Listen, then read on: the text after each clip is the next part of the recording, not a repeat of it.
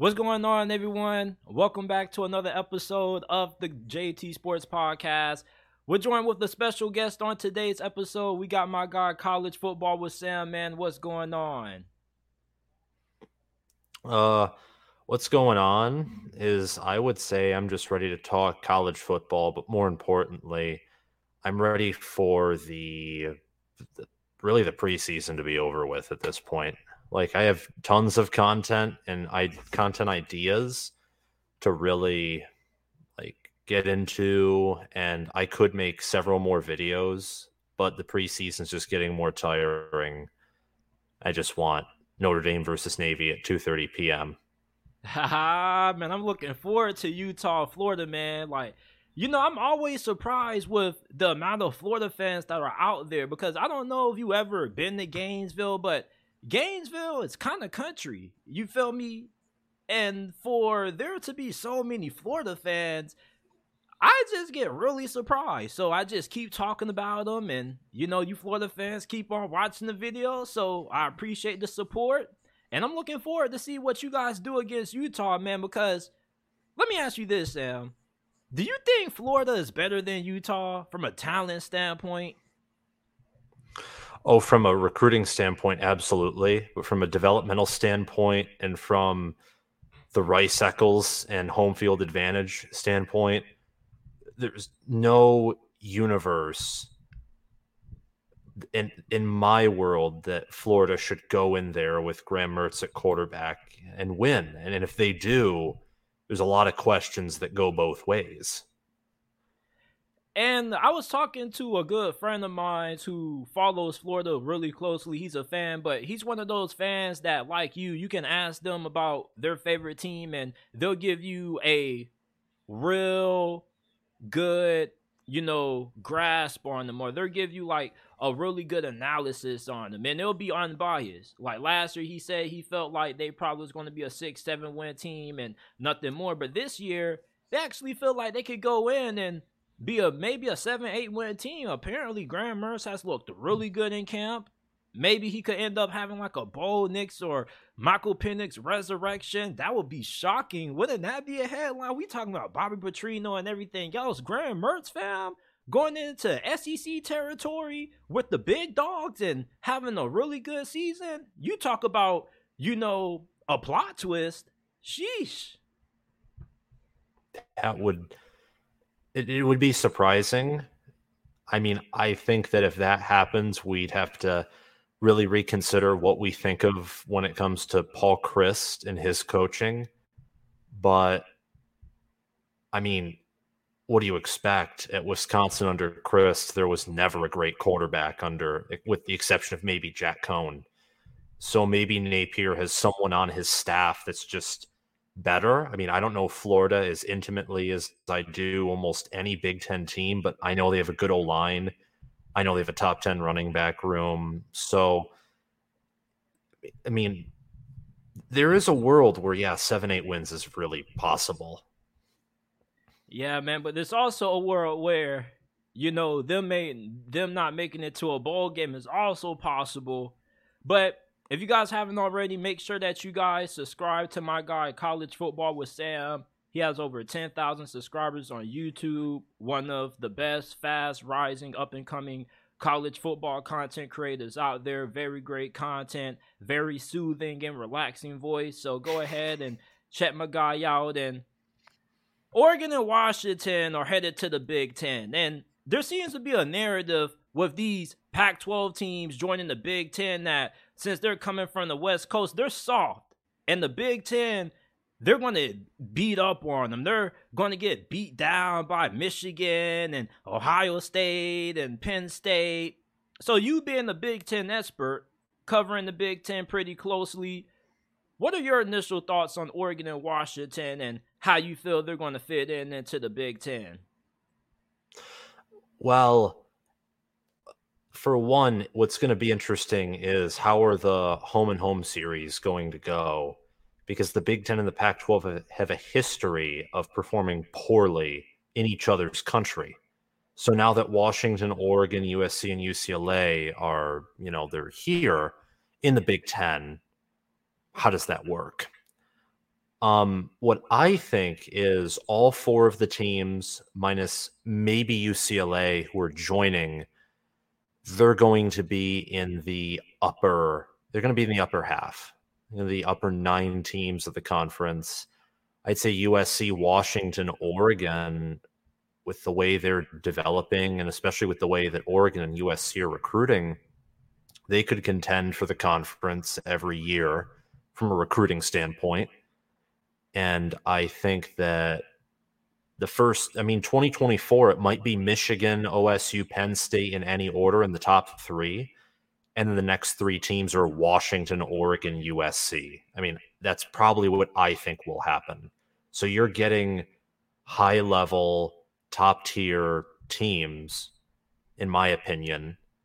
And if you're a fan of a Big Ten fan not named Penn State, Ohio State, Michigan, this sucks because now your chances of getting to Indy are infinitesimally smaller. They're tiny. But I think that while Michigan, Ohio State, and Penn State will, for the foreseeable future, dominate the conference, and in some instances, rough, like rough these schools up and beat them to death, they can't win every year. They that can't happen. I mean, even with Nick Saban in Alabama, LSU, Florida, Georgia, even Auburn. I mean, they they found ways to win, and I expect Oregon, Washington, especially USC with Lincoln Riley to do something like that. That's and, just my brief thoughts there. And we already saw what happened the last time Oregon and Ohio State got together, man. It was a bloodshed on that field. Oregon was the more physical team, the more dominant team. And I think that these Pac 12 schools have an unfair stigma about them. They're West Coast boys, so they're a little soft. They're afraid to get down and dirty in the trenches. But I don't really think that's true. You look at Oregon, and you think about what they did when they had Mario Cristobal as their head coach, and with Dan Lanning at the helm, their recruiting is still very good. Washington, we saw what they did to Michigan State, absolutely annihilated them. It was an embarrassment on Michigan State's behalf, kind of a disgrace to the Big Ten. So you look at how they're going to fare in the Big Ten. I expect them to come in and be competing right away. Now, of course, you're going to have USC in there. I don't really know about UCLA, but they do have Dante Moore, so they're going to be really interesting, and they do use the transfer portal pretty well. But Oregon and Washington are recruiting really high right now, and I think that they possibly pose a really big threat to Michigan in particular.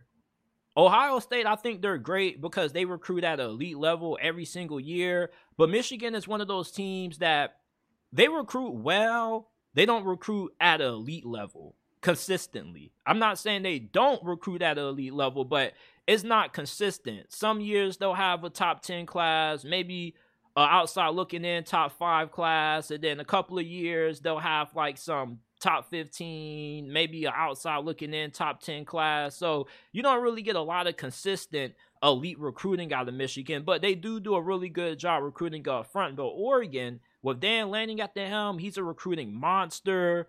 Kalen DeBoer, he does a really good job recruiting.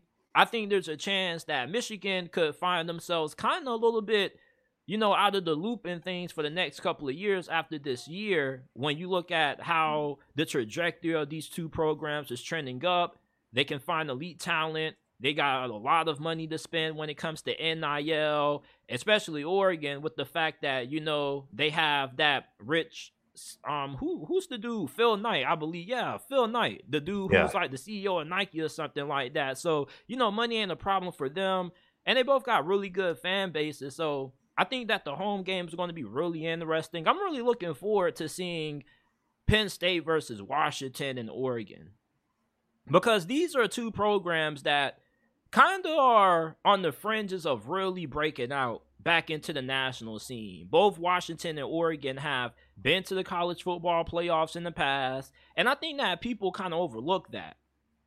People seem to forget that Washington and Oregon have had really productive seasons over the last decade, especially when it comes to their ability to compete on the national scene. And I think that both of these two squads should do a really good job in the Big Ten. I expect them to be on the upper echelon of the conference, like you say. I don't think Michigan is going to become irrelevant just because they have a certain mentality about them. But I do think that there is a chance that Michigan's dominance or their grasp on the Big Ten may not be as strong as what it is now once these two teams end up entering the conference. But I want to talk about this, man. Texas A&M, I don't know how you feel about them, but I feel like if everything goes right, Bobby Petrino works out, and this team plays up to the level of talent that they have, I think they can win the SEC West. Now, am I crazy? Am I tripping? Or can you see that being the upside for Texas A&M this year? In in my personal projections, when I measure like a team's absolute floor and absolute ceiling, that could be like a total insane pick. But it's like with TCU last year or with the history of college football, you have to take that into consideration. So I have like a whole, you know, of course, all these different things dedicated, and I I think yeah, I have it open. Yeah, Texas A&M, I have getting like they could go to the college football playoff at their best, but that is way out there, way way out there, and once they reach the national title or, or the playoff, if they're that good, then of course they can reach the national title because the sheer amount of talent they have. But that's their ceiling if everything goes right. And I think that a more realistic ceiling or maybe a safer ceiling to go off of would probably be 10 and 3 or 11 and 2 winning your New Year's 6 bowl they don't face Georgia from the crossover, so that's good. But when you still have LSU, Auburn, they have a non-conference road game at Miami, and Arkansas, for example, at the neutral site, it's it's tough. It's very tough, and I think my personal opinion about A and M is Bobby Petrino. The game of college football has passed him by. Jimbo Fisher is outdated as a head coach. He's stubborn. He thinks that he can buy a recruiting class into saving his job. And ultimately, this isn't me like it's not that I hate Jimbo Fisher. It's just from what I see, this team has been rated highly and praised time and time and time again. And what have they done? Nothing. Even when they beat Alabama, they bombed later in the year. They they can't. That's coaching. When you have that sheer amount of talent, like their talent roster, fourth best in the country. That was last year. It's probably it could be third this year. It could have passed Ohio State's or maybe past Georgia's with how much they lost. And when you don't win at the highest level with that, that's coaching. And I don't think Bobby Petrino's up to date. I don't think Jimbo Fisher's up to date. I think even if they collaborate well, the game has evolved and continues to evolve at such a rate. I don't think they're going to have long-term success.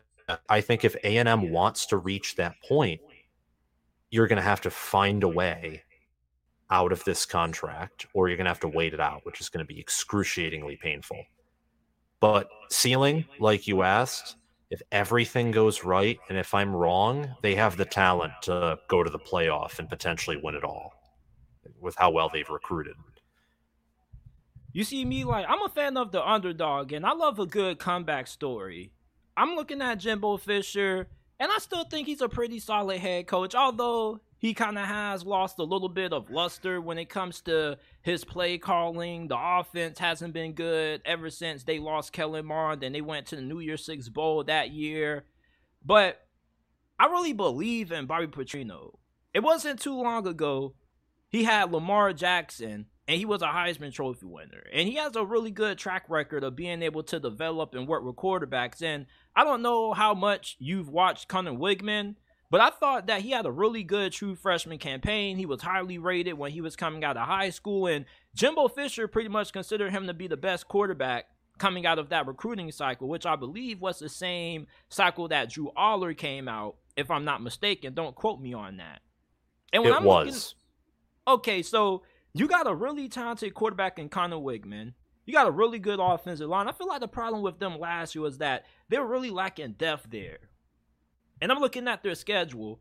Their toughest game before they really hit their not their conference schedule is Miami on the road. Which me being a Canes fan, I think that Texas A&M is probably going to win that game. I don't think it's going to be a blowout. I think Miami could be a top 25 team this year, but me being a Canes fan, I don't got let down so many times by this program. I'm going to give it to Texas A&M. Auburn could be a little bit tricky. So could Arkansas. But I really feel like Texas A&M, with the roster they have and how good they are up front, I mean, they got one of the best defensive lines in college football. And I don't really think they get enough credit mm-hmm. about it. It's like you have a lot of talented players on there. You got guys like Shemar Turner, Walter Nolan. There's a lot of talent that they have up front. They got a lot of NFL bodies on both sides of the football. And their wide receiving corps is absolutely stacked too. And I believe with Conner Weigman at the helm, as long as he can get some competent play calling out of Bobby Petrino and Jimbo Fisher can let Bobby Petrino do his thing, not step on his foot, I honestly feel like this could possibly be a one loss team. And I know that sounds hard to fathom at their ceiling when you think about how much of a bloodbath the SEC is going to be. And I mean, they got one of the toughest conference schedules in the SEC. I mean, they're playing Arkansas, Bama, Tennessee on the road. You got to play South Carolina, Ole Miss. I mean, they just have some of the best teams in this conference on their schedule, but with how talented of a team they have, I really don't see how they can't find a way to at least go 11 and 1 throughout the regular season if they're playing at their best because they do kind of have like a top 5 roster in terms of talent and everything so as long as Jimbo Fisher can, you know, let Bobby Petrino do his thing, I really feel like this could work. I really like Conner Weigman. He has a lot of similarities to Dak Prescott, in my opinion. Just a little bit more athletic. I really feel like they could be 11 and 1, make it to the SEC championship. I don't know if they can beat Georgia. I mean, they can beat Georgia. They have a shot, but you know, Georgia's such a juggernaut and such a well-oiled machine. It'll kind of be mm-hmm. hard for me to see that happening. But I'm really high on Texas A&M. Like I really believe that this is a team that could legitimately be a college football playoff team this year, and I just love seeing chaos. You know, and we haven't really had a SEC championship game where the winner from the previous year has made it in back-to-back years consistently. In Alabama, we got concerns about how their quarterback room is going to shape out. You know, they could change their offensive philosophy all they want to, but you know, at the end of the day, you still got to be able to throw the football to win the game. And when you're playing against yeah. a team like A&M with how good they are up front, I mean, it's going to be a little bit of a doozy trying to win with lackluster QB play. Not saying Alabama's quarterback play is going to be garbage, but I'm just saying I got a little bit more confidence in Conner Weigman than I do any other QB on Bama's roster. Yeah, no, I, I agree with that. And my thing, and as a Michigan fan, I, I understand this in the sense of we've had the two highest rated offensive lines over the past few seasons. Now they've never performed that level in the postseason. They just haven't for whatever reason. In 2021, it was because Georgia's D line was just much better. In 2022, I don't know what happened but I think this year it's going to be rectified because I, you know, have Michigan as the number one team in the country. But even with that, you can't win forever and ever and ever and ever unless you're the exception to the rule. You can't win even with the best offensive line, which Alabama has the talent to have, by only running the football and never passing. You can't do that.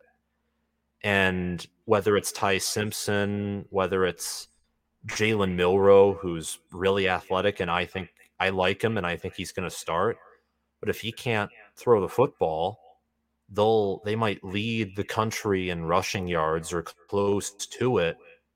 And at the end of the day, when they face up against Georgia or an A and M or an LSU who have really good defensive lines, what's that going to look like? Is your run game just going to three or four yards per carry, failing a few fourth downs, can't pass the football. It's, I mean, that'd be like pathetic, honestly. So, yeah, A&M, I agree that I do have a higher degree of faith in their their passing game from a quarterback perspective, but you know, Alabama LSU, and then Georgia in that title game. Uh, for A and M, there's just so much that has to go right with a, in my opinion, mediocre line.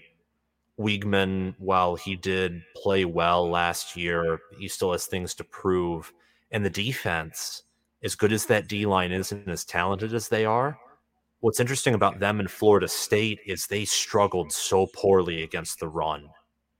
So what's going to happen when they meet Alabama? I mean, they could shut down Alabama's run game, or Alabama could have like 45 minutes of TOP and just blow them out. So lots of questions for A&M, but I think you and I agree that if everything goes right, this team could shock everyone, literally. And my last statements on this, even if everything doesn't go right, I still feel like Texas A&M is capable of being a 9-10 win team this year. You get to play Alabama at home. You can play Tennessee on the road, which is going to be a doozy for you. But I'm I think that Tennessee, with you know the question marks that they have on defense and the style of offense they play, I think that Texas A&M has a chance to pull off the upset in that one if they are you know underdog heading into that game. But overall, I really feel like Texas A&M is being a little bit slept on. I really am rooting for Texas A&M. I would love to see Jimbo Fisher make a face turn after being viewed as a hill for the last couple of years. And we talk about hill turns, right? Texas and Oklahoma. I don't really think that a lot of people expect them to really be able to compete in the SEC. How do you think they're going to do in the SEC next year, making that transition? Um, hmm. well, it's really interesting, and it, it, it, the reason it's fascinating is because I have questions about Steve Sarkisian as a head coach, and I don't think Brent Venables is going to do well as a head coach. But they're also both recruiting well, so they're they're in similar positions in one sense. However, I think Texas is going to enter the SEC. And originally, when this happened, I I, I said they're going to enter the SEC and go five and seven. I was I, I was making those jokes because at the time in 2021, damn, they weren't good. they just weren't. But, but then this year happened. Their recruiting has been consistent and they're not in the SEC yet. So I have, you know, a right to change my opinion and set that in stone before they enter. Now I think they're going to enter and immediately compete. They have a great wide receiver corps. They're recruiting extremely well in the trenches. They have a great play. Whether you think Steve Sarkisian's a great game manager and a head coach, he's a great play caller. So offensively, they have all the tools they need to succeed. Defensively, they took a massive step forward from 2021 to 2022, and they return most of that production. So now that they've showed me they can play well defensively as well, now I just got to see who Steve Sarkisian is in close possession games against the best of the best teams. And whether that's Alabama this year or Kansas State or TCU or whoever they play in the Big 12 championship game, if he just wins a handful of those and gets double digit wins and wins the Big 12 like I think he will, I think they can be one of the nation's best teams, if not a playoff contender, not just this year, but a, a true national title, like larger than 1% chance to win it all in 2024. Oklahoma, I don't have hope. I have very little, very little Damn. hope. and I think that's just because they lost a lot under Lincoln Riley. I know that. And it's it's sort of just a hunch that I have.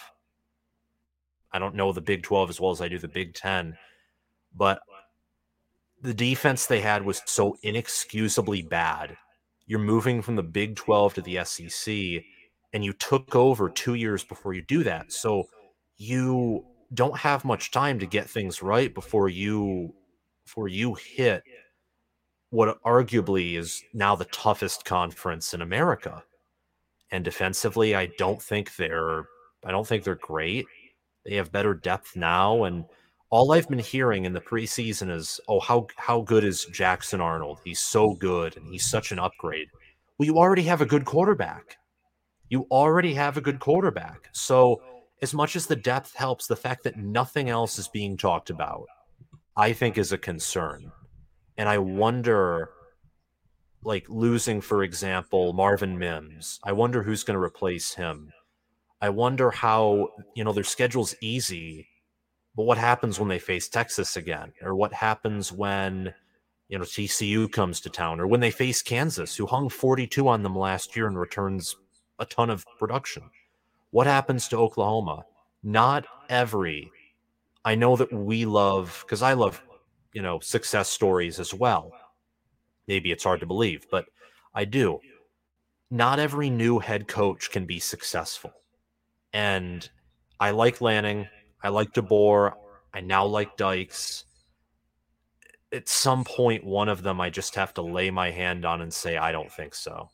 And going six and seven at Oklahoma, even with all they lost, is you can't do that. If you go six and seven with that schedule, you enter the SEC in the Big Ten with that same team, you go four and eight or three and nine. And the conversation's even worse. So I love Texas in the SEC. I think it's going to work. I think they might become a, a, premier program in the SEC, like up there at, at the top of the hill, especially when Saban retires inevitably. Oklahoma, uh, Mike Valenti, a guy that I listened to in '97, won the ticket in Detroit. He said, "I think they're, I think Oklahoma is going to go back to the Howard Schnellenberger era, where they struggle to go bowling." I'm more inclined to believe that than the fact that Oklahoma will win the SEC. I truly am. It, it, yeah. Damn. And I mean, listen, I, I love Brent Venables. And I'm going to give him a little bit of a benefit of a doubt. I'm just going to act like last year didn't happen. I'm just going to take that thing and you know, rip it in trash and throw it away and just forget about 2022. Because he did lose a lot on defense. They didn't really have a lot of depth. But he is one of the best defensive minds in recent memory in college football. I expect that defense to make some massive improvements. And when I say massive improvements, like this should be a massively improved defense. Offensively, I think they're going to be fine. Jeff Lebby is a really good offensive coordinator. And I don't think Oklahoma is going to go into the SEC and be as good as Texas. I just think that Texas is just so much of a juggernaut. It's like Texas is like USC, Florida, FSU. You get the right coach in there, you recruit well, you should immediately be able to contend no matter what conference you're in. You should immediately be a national championship contender. And I feel like Texas has a lot more momentum going into the SEC, especially if they perform at a really high level this year than what Oklahoma is going to have. Yeah. My thing with Brent Venables and while I may have a little bit more confidence in him than you do, I still don't think that Oklahoma is going to be the cream of the crop of the SEC, but I think they could be an 8 9 win program. And, you know, with how the schedule lines up, they can get a couple of breaks here and there. Maybe they could make it to a couple of SEC championship games or not. But Brent Venables does have a lot to prove. I don't know if he'll be a championship caliber coach, but I think he can be a pretty serviceable head coach. Have you around that 8, 9, 10 win range. This is somebody who has been on a lot of national championship staffs. Dabo Swinney with Clemson, Bob Stoops in the early 2000s at OU. So he knows what it takes to build a championship program. And he does have pretty good charisma. He's able to, you know, galvanize his players. His players do love playing for him. He brings a really unique energy. You know, I am skeptical about him, but I don't think like he'll end up, you know, fizzling out and being a disaster in the SEC. When I look at Steve Sarkisian in Texas, though, I mean, I expect them to hit the SEC running. Like, I feel like a lot of people are hating on Texas because, you know, it's easy to hate on Texas. You know, they've been down for so long in terms of every single year. Well, I won't say every single year, but you know, everybody's always quick to shout Texas is back, and then they go and they disappoint. But I really feel like Texas is back, bruh. I really feel if you're an Alabama fan or LSU fan, a Tennessee fan, and even a Texas A&M fan, LSU fan, Texas A&M when they hit the Southeastern Conference, like they're coming for throats they're coming to take it all. Like, I don't think this is the same Texas program that it was under Tom Herman or Charlie Strong. Steve Sarkisian, he's a really good recruiter. And it really seems like he kind of is now starting to hit his strides at, you know, Texas. And he also has a really yeah. good, he has a really good staff. And he also knows the SEC pretty good. So if I'm a Bama fan or just a fan of the SEC in general, I don't think Texas is going to come in and they're going to lay down and they're not going to be able to live up to the hype because we know how good Texas is when you get it all figured out. And I think Texas is really close to having that thing all figured out. And if they get that thing all figured out this season and they go into the SEC with the Big 12 championship and they don't even got to make it to the college football playoffs. Let's say they have a 10 win season Quinn Ewers hits the NFL draft. Next up is Arch Manning. You feel me? I think any non Texas fan who is following the SEC closely, doubting Texas would be a huge mistake. And I feel like Texas needs to start being viewed very seriously I don't no longer think that they're one of those teams that you can just make a joke at and just meme and just think that, you know, they're just going to disappoint. Like, I feel like Texas is for real under Steve Sarkisian. He has a really good staff. They hit that recruiting trail really hard. I mean, I really love what Texas could do in the SEC. And for you, do you think that Texas could immediately go in and just win that thing year one in 2024? do you think it may take maybe two years? Did schedule predictions for 2024 because I'm just that, you know, just into it because 2024 is a huge year.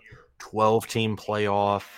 You have, you know, the Pac 12 is no longer going to exist in 2024 new TV contracts. Big Ten's going to have four new teams. I did schedule predictions, and Texas has a really, they have a really nice schedule for 2024. Toughest game in conference, because this is what we're talking about the SEC, is Georgia, and Georgia's at home. It's going to be a new environment for Georgia, and it's hostile, and Texas will be the most talented they've ever been in over a decade and their next toughest game will probably be on the road at Texas A&M, who I think is a plainly inferior coach. They could win it in year one. I, I seriously think they have the talent. Even if Steve Sarkisian isn't the GOAT coach, and I kind of use that remark with some cynicism and sarcasm because people toss it around all the time. Even if he isn't an elite coach, the sheer talent they have might be enough for them to do something like that, especially a quarterback. I mean, Malik Malik Murphy, and then Arch Manning behind him. I'm a, I'm a firm I'm a firm believer in that quarterback room. I'm a firm believer in the development they've done at wide receiver and tight end and offensive line and and defense too. They're getting better defensively. They could go in the SEC and they could flat out win in year one. I think that. And people will say, well, they haven't, you know, you're giving them a ton of benefit of the doubt or you're overrating them. And I get that. But I've also been the person who said last year that they were overrated because they were. They were not going to win the Big 12 last year. They weren't. They were too anti clutch and mentally weak. And They're really young. Yes. And they had an injured quarterback. like Quinn Ewers was not the same after he took that hit. And Oklahoma is the same thing this year. Like they're rated highly. ESPN's FPI has them in the top 15 by odds. They're favored to, you know, be in that Big 12 championship game in the second place. Like you, can't say that one is overrated in my opinion not at least question that about the other. Oklahoma's move to the SEC, I think, is like Nebraska's to the Big Ten. Like Oh, that, that, that could that could that could prove to be like gross, honestly. Like not from a geographic standpoint, and it could work, but you got to have the right head coach. And you you don't have Texas recruiting, you don't have Florida, you have pipelines, but you don't have that. There's just something about Texas and what they're doing right now. They're on the uptrend.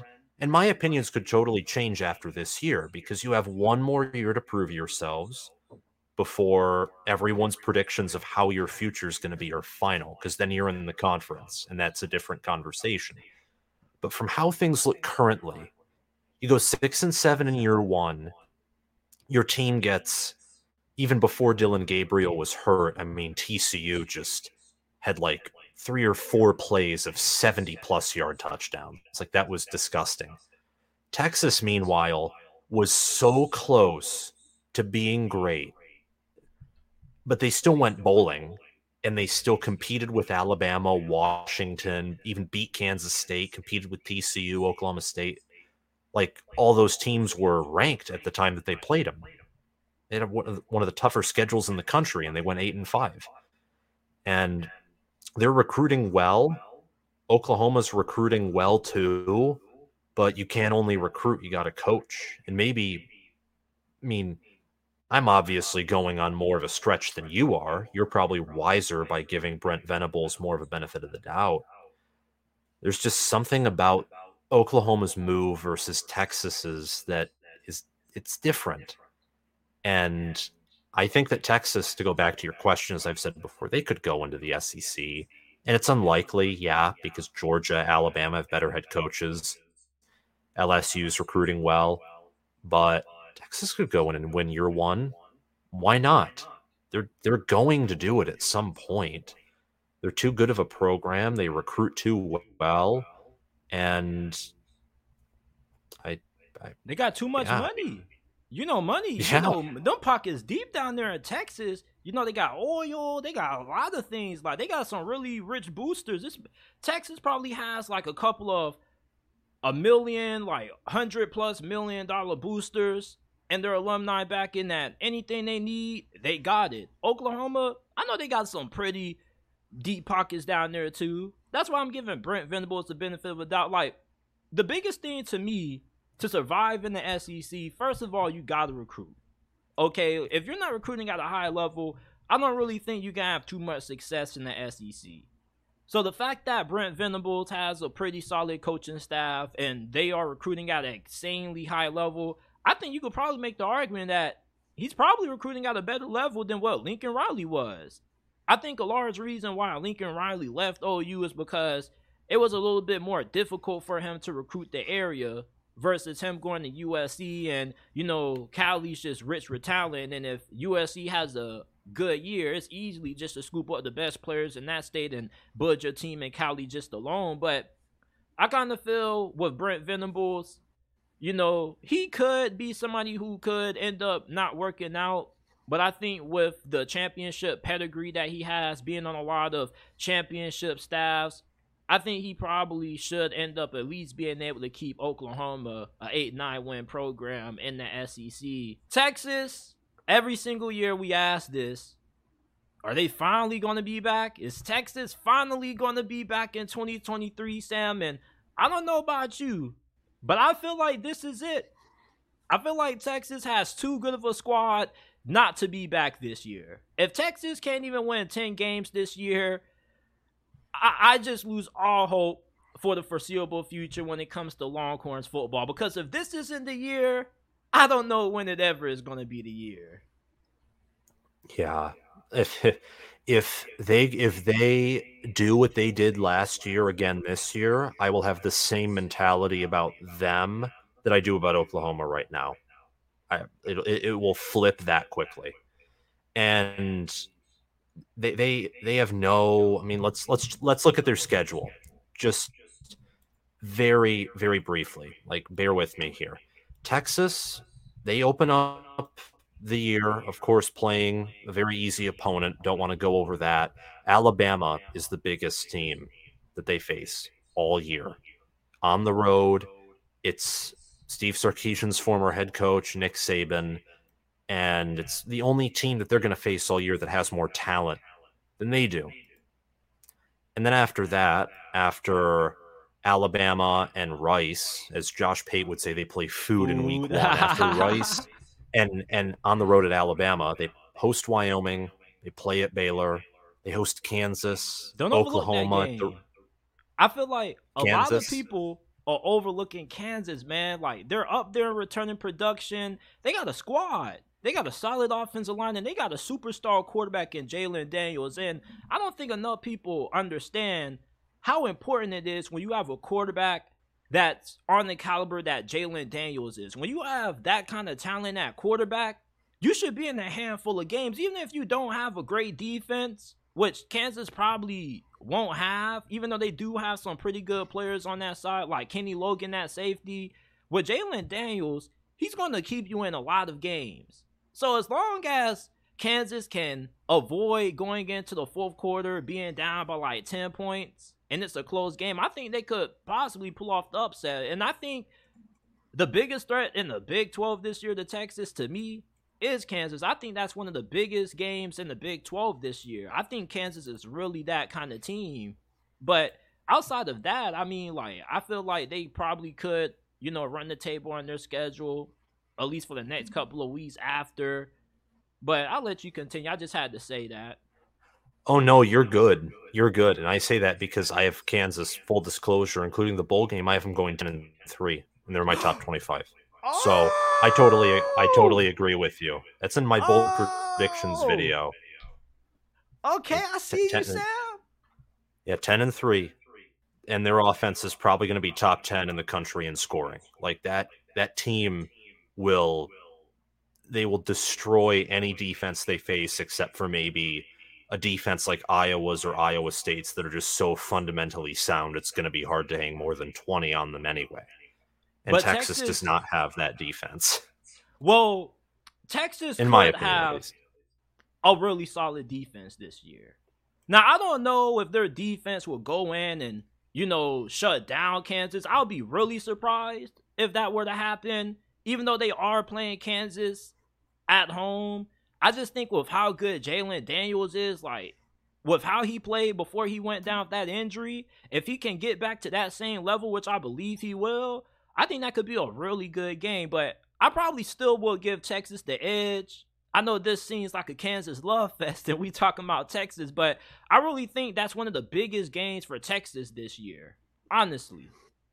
Oh yeah. Oh, and don't oh, do not overlook, I would say, Kansas State on the schedule, or TCU, or even Iowa State, even Texas Tech. I mean, that last four game stretch, they're, they're teams that in theory shouldn't touch Texas. But the reality is, given Texas's history and given the fact that all of those teams, minus TCU, are very fundamental, very sound, they could easily give Texas problems. And then TCU, TCU, from what we've seen, I mean, with even Gary Patterson, I mean, they dominated that Texas rivalry. It's on the road. TCU is going to be a, a massive underdog because Texas is going to be favored in every game except the Bama game. They have too much talent, too much money behind them. And TCU still, they're still going, I think, with the staff they have, the explosive wide receivers, tight end Jared Wiley and their defense, this may sound shocking, but they return some players at secondary. And you don't have Bijan Robinson at Texas anymore, so your strength's going to be passing the football. That's another interesting game. And I think that depend I, I think that in that November stretch, Texas is going to lose one of those games. I don't think they're there yet. I'm I'm having it as TCU because it's the road game. TCU, I think, has the best staff out of those four teams, outside of maybe Kansas State. But it could be any of those teams. But to get back to Texas, because we have been talking a lot about other Big 12 teams, but we have to. Um, yeah, you got to set the stage. Exactly. Exactly. And the Big 12 is going to be a really fun conference. I think almost anyone can win it. Texas, of course, is the most likely, I think by a mile, but other teams have a lot of, you know, a lot of chances, a lot of opportunities. Texas is prone to upsets, as we know in past history. I think they are they're nearly back, if not back. I'm I'm hes I, I think they're back. I'm gonna go and say I think they're back. Um now of course that opinion could change. This could be, you know, the first year I fall for the trap, and it's like, well, you still fell for the trap, the bear trap. Um and that'd suck. But they they're the most talented team. They're evenly recruited. I didn't mention this earlier, but I wanted to. But they have a great play caller in Sark. I already mentioned that, who coordinated one of the probably the best offense in Alabama history in 2020. Kyle Flood's a great recruiter and developer at O line, and then Pete um Kwiatkowski. I hope that's how you pronounce his name. He was the defensive coordinator at Boise State and Washington under Chris Petersen when those were, were defensive. You know, they had good defenses. They also had good offenses, but Washington, from what I can recollect in 17 and 18, the only reason they weren't terrible, because Matt Lubick was a horrible offensive coordinator, they were good because their defense was good. I mean, Jonathan Smith was the reason they went to the playoff.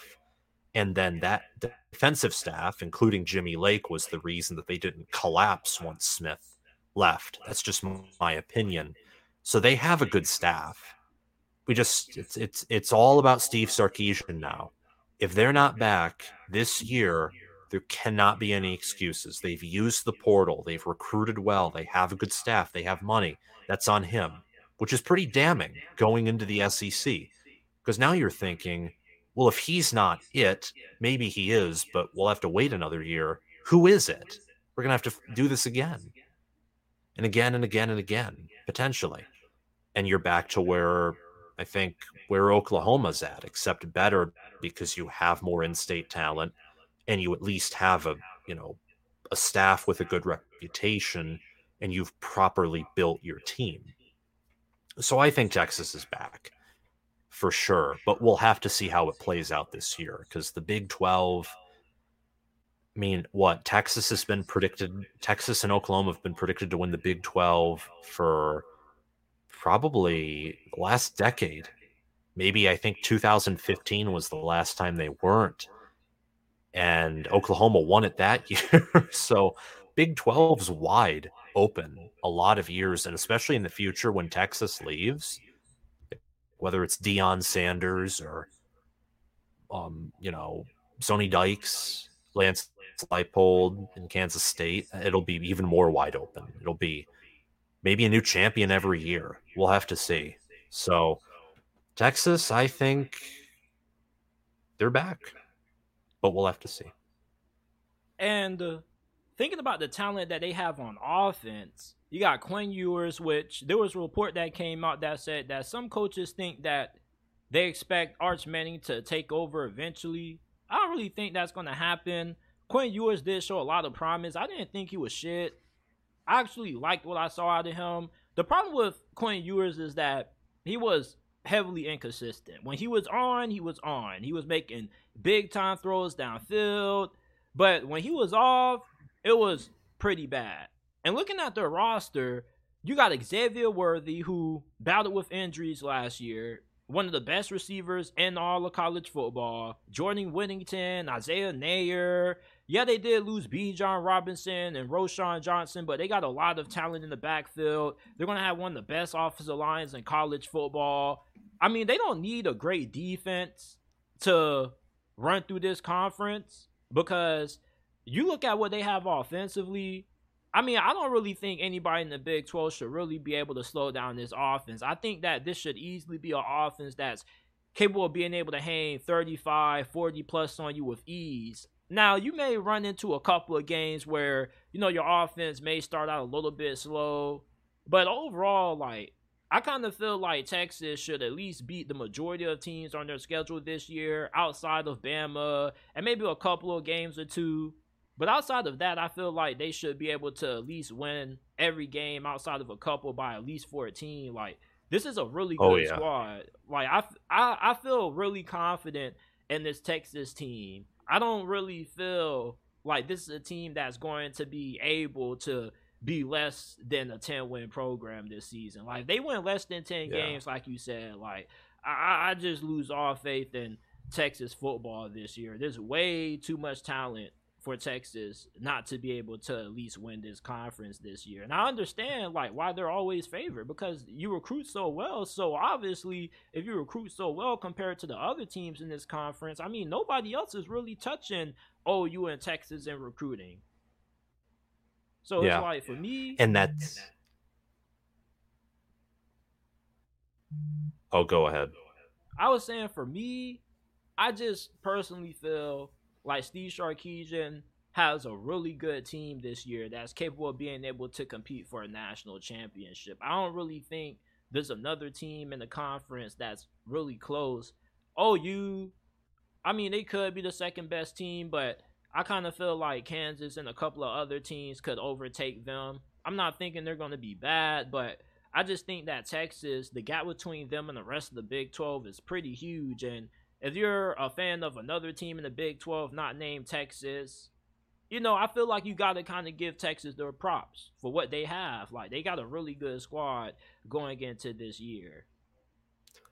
Oh yeah, I I I 150% agree with you right there. The, the gap in theory is massive. I mean, there's no other reason. There's no reason to think otherwise in my mind, and that's like if if there's no excuse to not win the Big 12 this year. There isn't. Like if if if Texas Tech wins the Big 12 or if Kansas or Can- Kansas State repeats or TCU wins the, the Big 12. Kansas State and Kansas and all those programs have like a microcosm of the talent that you do. And in the case of Texas Tech and TCU, they would have done it in a shorter period of time than your head coach was there. I mean, what does that say? That, that that's why I can't disagree with you. If if they if they don't win it this year, or maybe because there's always exceptions to the rule. If they go 12 and 0 or 11 and 1 and lose in the Big 12 title game, that's another thing. That that's a totally different conversation. But if you go 9 and 4, 8 and 5, or maybe you're like Texas in 2018 where they limp into the conference championship game because of what turns out to be, you know, a win against Oklahoma that maybe in 10 other realities doesn't happen or worse than that, then you lose faith in in the head coach and the CEO because he's recruiting well. His staff's developing them somewhat well. I mean, you have guys that are listing Quinn Ewers as all conference, all American, Heisman. Xavier Worthy's rightly being listed as like one of the best wide receivers in the nation. You have a great O line who returns all five of their starters. Jatavion Sanders could be the nation's best tight end. Could be. I think Brock Bowers is number one, but he has that talent. And defensively, you've proved if you can't win with that, what are you going to win with? You, you can't. It, it's impossible. You can't do it. Come on now, dog. It's like you have, Ala- you have Alabama's man. talent. You go nine and four, 10 and three every year. I mean, you can't. There, there, at that point, you have to have a change. Either you as a coach have to change, which very few have done. Dabo Swinney, Jim Harbaugh, very few have done that after they arrive at a job for multiple years, or you have to go out and get someone. So if I mean, in my mind, I'd love for Kansas or Texas Tech or someone to win the Big 12. But to me, it's so obvious that Texas should win. I'm just going to, I mean, and I think they should. And I think Sarkisian's improving. I, I think they will. But that question does have to be posed. If they lose to Bama, and then after, like last year, after losing to Bama, they then lose like a September or October conference game, then you have to. The questions begin to get tough. You know, the But- ACC right now, FSU, I think they're on Clemson's tail. I think if you're a Clemson fan, you need to be really, really scared of Florida State because I don't think they're too far off from surpassing Clemson as the top dogs in the ACC. I mean, we already know when these Florida schools have the right head coach and they're clicking on all cylinders and recruiting is going crazy, like what it is for Mike Norvell and company right now, this Florida State team can easily overtake Clemson. Now, Clemson still is the top dog because to beat the man or to be the man, you got to beat the man in the wise words of Ric Flair. Woo!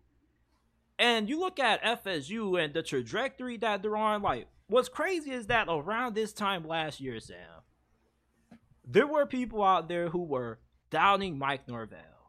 And a year later, it's just a complete 180. All of a sudden, recruiting's going crazy. It's a lot of momentum, a lot of optimism. They're eighth in the AP poll going into this year.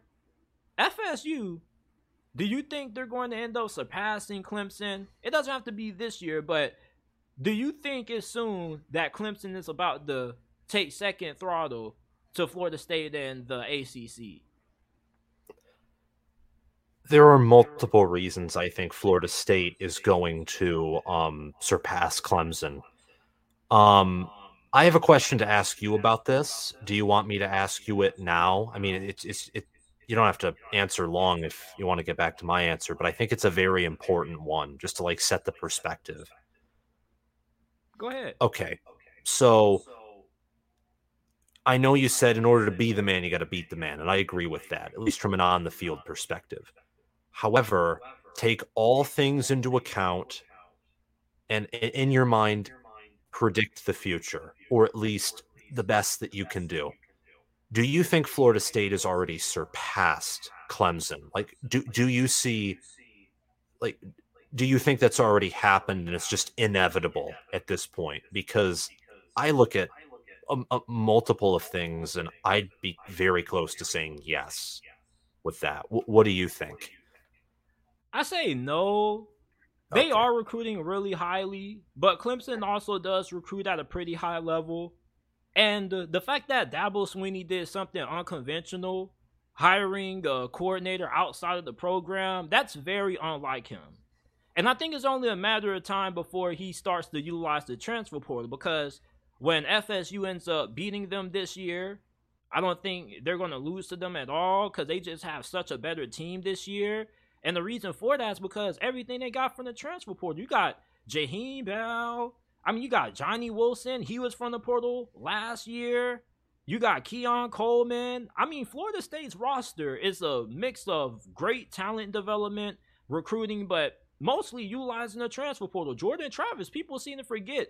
He got he came from the transfer portal. And I think Dabo Swinney, he's gonna look at that. He's gonna realize that and eventually he'll end up rig- he'll figure it out like okay like maybe i need to change my philosophy because one thing about great head coaches is that they're able to get with the times now they may be a little bit stubborn and they may push back on change but once that change ends up kicking you in the you know what the three letter word you end up saying you know what bump it we finna hit that portal i'm tired of this shit we finna even the scope and I think Dabo Swinney is still a really great coach. And I think that if they lose to Florida State this year and they see Florida State take the conference and Florida State has a lot of success, I expect Clemson to be able to eventually, you know, have Dabo Swinney change his mentality towards the portal. So I still think that Clemson does have the upper hand on Florida State at least right now because Mike Norvell still has to prove on the field that this team can be able to beat Clemson and he can outcoach Dabo Swinney because I still feel like Dabo Swinney and that Clemson team were coaching circles around them last year. And that wasn't really a great Clemson team. You know, they didn't have a great offense. Their defense was pretty good. I feel like their secondary was a little bit rocky, but I still think that Clemson is the program to beat until you know Florida State can really prove it on the field because that's really all that it matters because it doesn't matter yeah. how good you are when it comes to recruiting and utilizing the transfer portal if you can't show the results on the field you know all that has to show on the field that's what it's all about you know it's all about the product that you're going to deliver on Saturdays and what's the point of you know utilizing the transfer portal, getting all these great recruits, and having a more talented team than Clemson if it doesn't even matter if you're not going to be able to beat them? And that's why Dabo Swinney has yet to change his mentality on the transfer portal. It's like if Clemson beats Florida State this year and they win the conference again, Dabo Swinney is going to have no reason to change his philosophy because it's still working. Yeah, that, that those are great points, and that's why I said to a certain degree why I'm like nearly saying yes, but not entirely. And and I liked what you said about maybe the fact that Dabo Swinney could adapt. I mean, I'm not apt to think that he will, but it's good that you have that in your end because I mean, like he kind of already change. has with hiring Garrett Riley because his previous exactly. coordinator hires have been promoted from within. And that was a big hire if he didn't make that hire, Clemson would not have been in my preseason top 20. They wouldn't have. I mean, like he he literally that hire bumped them up about like 10 spots in my mind because Brandon Streeter was just that bad. I think that Clemson if they don't change these things and I get that he went outside and hired the pro like, you know, he hired Garrett Riley. That was a change I don't. We'll see what he does with NIL. The um, we'll see what he does with the portal, and those different things because he he isn't using the portal. The the only reason that's bad is because there are people leaving his his program. Like if there was no one leaving Clemson, well then who cares? Like your roster's intact. But talent is draining out there perhaps more quickly than is flowing in and Florida State and Mike Norvell and Florida State athletics too, like publicly saying we are going to leave this conference if you if things can't change. Florida State is totally foot to the gas, all in. They want they want to be at the top. Like it, it's very clear. And I think that Florida State wins the ACC this year. I think they split with Clemson I don't think they're good enough to just go. I don't think they're good enough to go two and zero versus Clemson. And not only that, but where I think Michigan or Ohio State could be so good that they could, in a hypothetical two game series, just you know go two and zero against each other. I don't think Florida State and Clemson have that talent or even current coaching all around to do that. However, like getting back to the long term from what I see right now, Florida State is using the portal more, like way better, obviously, all around. Their recruiting is catching up with Clemson. You know, they have Landon Thomas, they got KJ Bolden, they're using NIL in their recruiting. KJ Bolden, by the way, I think Clemson was in, I, don't, maybe I'm wrong there. I think Clemson was there for a while in that recruitment and in other recruitments too and Florida State is just they're with money, they're with hype, and I don't think they're going to be a playoff team. And I think they're rated too highly in the polls. But that's my personal opinion. I think the ACC is weak, and I think right now it's it's just Florida State and it's just Clemson. It's it's, it's like the Big Twelve with Texas, except the Big Twelve is more above average depth. The ACC just has two great teams, or maybe near elite at best and the rest of the teams are probably above average or mediocre at best, bad or terrible at worst. And I mean, it's just really difficult because everything off the field says that Florida State is going to potentially rocket right past Clemson. But then there's the on the field where last year, Florida State totally could have competed. They totally could have beaten Clemson. They just didn't. Clemson dominated and Florida State scored garbage time and they looked, you know, they made the score closer than it was. So you got you got to beat you got to beat the man to be the man. However, once they beat the man, and I think it's almost inevitable at this point that they will. If they don't, then it's like with Texas, you got to ask some uncomfortable questions. But if they do, what would stop Florida State from just taking off and leaving Clemson behind? Unless Dabo Swinney changes everything else that needs to be changed. And the probability of that's unlikely. That's why Bobby Bowden fell off. That's why Mark Dantonio at Michigan State fell off. Great coaches at some point do take a step back. Nick Saban's like the one exception and and he he will someday whether it's on the field or sadly with you know the fact that our life is finite whether it's off the field and one day something just happens. So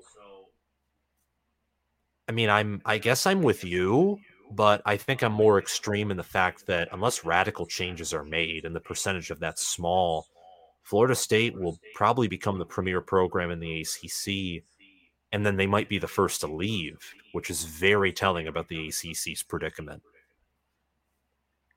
Yeah, man. I'm looking at FSU this year. I wouldn't be surprised if they mop the floor of Clemson. I think that there is. I ain't gonna say there's a significant gap, but this this FSU team, they got some monsters. Johnny Wilson is 6'7, 240 pounds at receiver. Like, how the hell are you stopping that? How are you stopping a Jaheim Bell? Like, do you know that they pretty much got three of the top highest ranked players out of the transfer portal? Um, sent Fentrell Cypress transferred from Syracuse. He was the second best cornerback in the portal, right behind Travis Hunter, one of the best cornerbacks in college football. Jaheim Bell, I saw a lot of him at South Carolina. I mean, they used this dude everywhere he was playing. Wildcat quarterback, H back, fullback, tight end, receiver. Damn, I wonder what he's gonna play next. Jordan Travis. I mean, I love Jordan Travis. You talk about somebody who has grown and improved over the years. I remember there was a point where you used to watch Jordan Travis and you knew he was gonna run the football. He wasn't even gonna throw that thing. And now he's improved as a passer. Keon Coleman, this is the best offensive line FSU has had. We don't even know about Clemson's offensive line this year. So I'm looking at Dabo Swinney. It's like you kind of got no choice.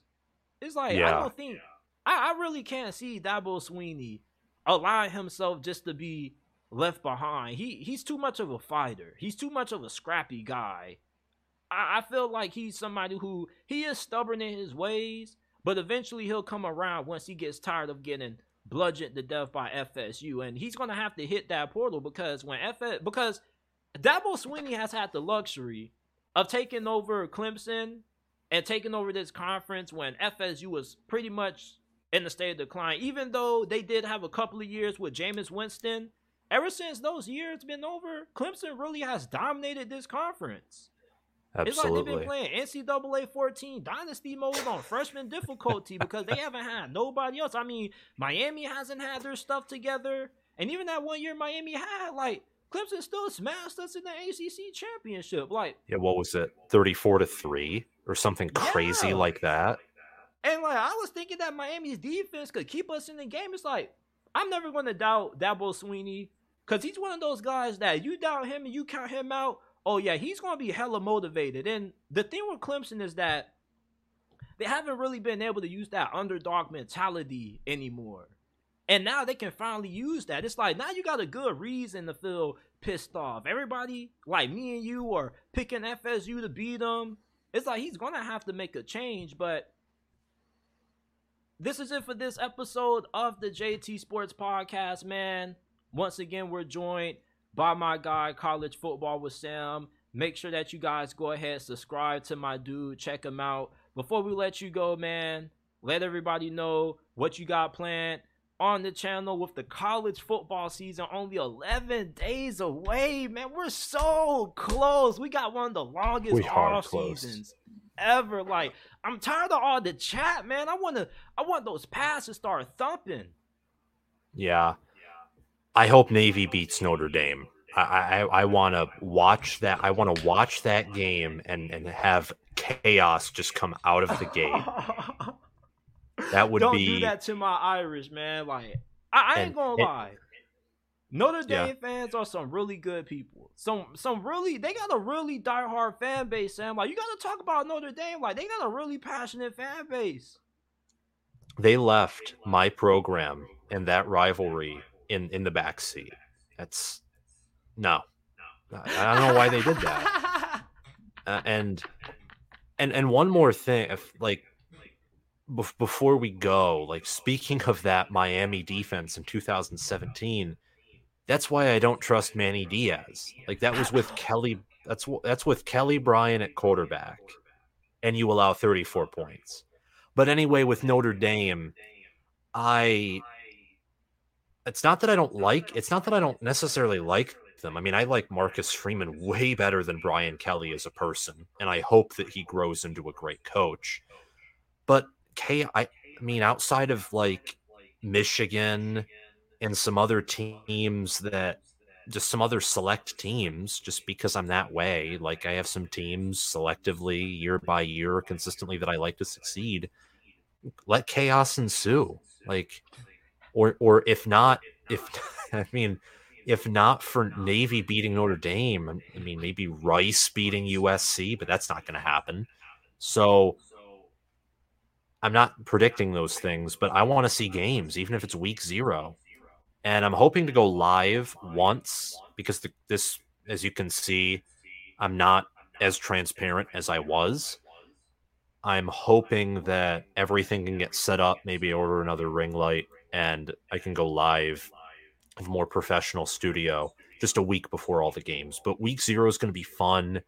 Then, you know, Thursday night, I think it is, you got Utah, Florida, and then also Minnesota, Nebraska. That's going to be awesome. I think Utah is top 10, but Florida also has like the talent to, to do something. If things, if like, you know, the reports are true about Mertz and also they have a really good run game. Minnesota and Nebraska both have top 25 potential. I think Minnesota's a close to top 15 team. Nebraska has an awesome quarterback in Jeff Sims. So I'm just excited for football to be here too. I'm tired of waiting as well. And my plans for the channel are just to, I'd say, do a top 25 this week. If I do have time, do an SEC, maybe Pac 12 preview, like how I did my Big 10 preview earlier a few days ago. And then talk about Michigan, Ohio State, Penn State, Michigan State, and all these Big Ten teams and what I think like do a detailed video on each and also probably talk about like Washington or Utah again, just some of those, you know, teams that are up there that I think are going to be really good this year. Everybody, this is college football with Sam. Appreciate you for coming on, man. Make sure that you guys go ahead subscribe to his YouTube channel. We're going to have it in the link down in the description down below. And listen to the JT Sports podcast, man. We're trying to get to 105 star reviews. The podcast has been doing some really good numbers lately. I don't know what the hell has happened. I guess y'all just now starting to figure out about the podcast, but get us to 105 star reviews before the start of the college football season, man. We're at 70 right now.